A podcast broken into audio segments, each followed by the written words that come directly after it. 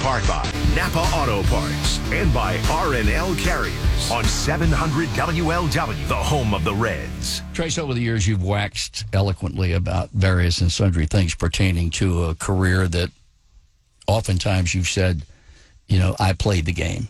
And what was left unsaid was, and you didn't. And you were talking not only to me, but in all the people that were loyal listeners of yours.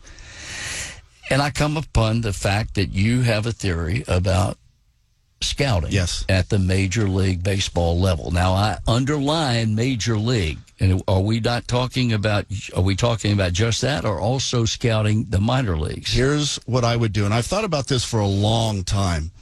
Scouting is the most important part of your organization. Could not agree more. You agree with that? There's some really good scouts out With all there. due respect to those people who think analytics, Right. and those employed by clubs who think they're the most important things on earth, analytics, scouting still is the most important. What I would do is I would go out and hire the top three scouts in baseball. I don't know who they are. Correct. Uh-huh. You get one from Tampa Bay. I get one from Boston. I get one from the Whites. I, I don't know. Yes. But I would get those scouts.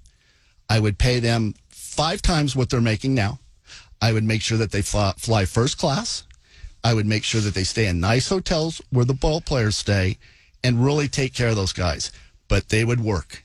And I, as a general manager or farm director, I'd have them go see this guy in, you know, Kansas, this guy down in Florida, get together with those three guys and decide, you know, is that player in or out? The theory of the gospel according to Tracy Jones relative to scouting in the game of baseball, and we'll have more in a moment. Rumpke Waste and Recycling is dedicated to making Reputation in the game. the best. Yeah. You know, whether one guy's really good at seeing pitching and and another guy's good at drafting an outfielder or seeing a good outfielder, but it's just por- important to have good scouts in your organization. When I came up with the Reds, very good scouts. Let me let me give you some names. Gene Bennett, listen to who he drafted. Larkin, O'Neill. He wanted to take Jeter over Chad Matola Correct. right? Larry Barton Jr., listen to these names Eric Davis, me, Kurt Stillwell, Tracy Jones. That's four really, really good players. Yes, it is. Did I mention myself twice? Yeah, you did. Oh, I'm sorry. Yeah, in my case, when I came, um, there were people like Rex and Joe Bowen who were direct disciples of Branch Rickey. Yep. Uh, they had Chief Bender.